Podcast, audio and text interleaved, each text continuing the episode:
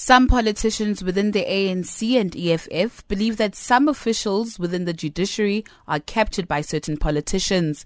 Minister of Public Enterprises Pravin Gordhan is alleged to have tried to influence Chief Justice Mogoeng Mogoeng to appoint his friend Judge Dhaya Pillay six years ago.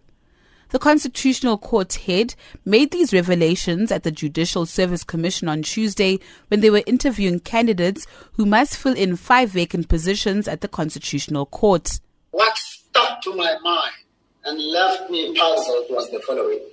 He asked me a question. He said, How did my friend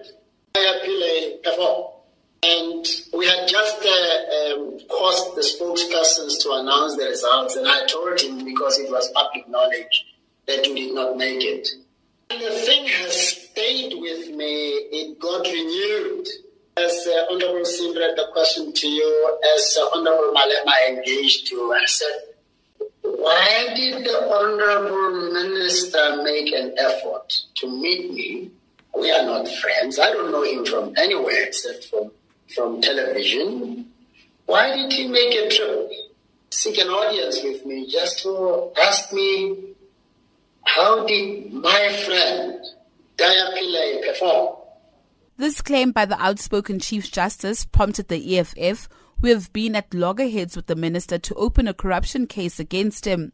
EFF Deputy President Floyd Shivambu says the conduct by Gordhan shows that the rot in the judiciary must be exposed. Are judges that belong to pockets of politicians. That is a fact. It's beginning to show up now. Like where a judge goes to the an interview, first a question was asked about her proximity to Pravin Gordhan, and she was obfuscating. She was not clear in terms of her response. When the commander in chief of the EFF asked her the question, she came to confirm that she's friends. She has been friends with Pravin Gordhan. She even says that actually the only time they've not been seeing each other frequently is during the COVID lockdown period. Meaning that these are people who have been interacting consistently. How do you, as a judge, interact with politicians who from time to time have to be held accountable by the criminal justice system, by yourself, which in some instances will have to preside over cases that involve your opponents in the political space, whether be it, it be factional opponents in the ruling party or it's people who are opposed to Pravin Gordhan from different angles. So that, that, that relationship also is beginning to confirm what we've been saying, that sections of the judiciary, some judges, are captured by the politicians and all they do, they abuse the judiciary to fulfill political purposes. In a leaked audio recording, ANC Deputy Secretary General Jessie Duarte is heard saying that there are some courts where you know beforehand what the judgments will be. She continued to say that the party will lose, but find favorable expression with embattled Western Cape Judge President John Hlophe. One of the things I, I feel that we then as the top six must discuss is whether or not transformation in this judiciary has in fact taken place. Is it that whenever we go to the North Gauteng High Court, we know that we will lose the case?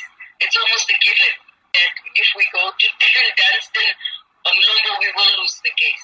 It's almost a given that if Judge Hlophe in the Western Cape listens to a matter, the ANC will come out better.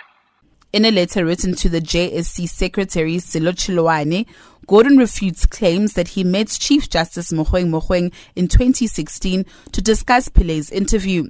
Gordhan says that he had only engaged with Mogoeng in his official professional capacity on various occasions, but he admits he did in passing refer to Judge Pillay's interview with the JSC. Natasha Phiri, SABC News, Johannesburg.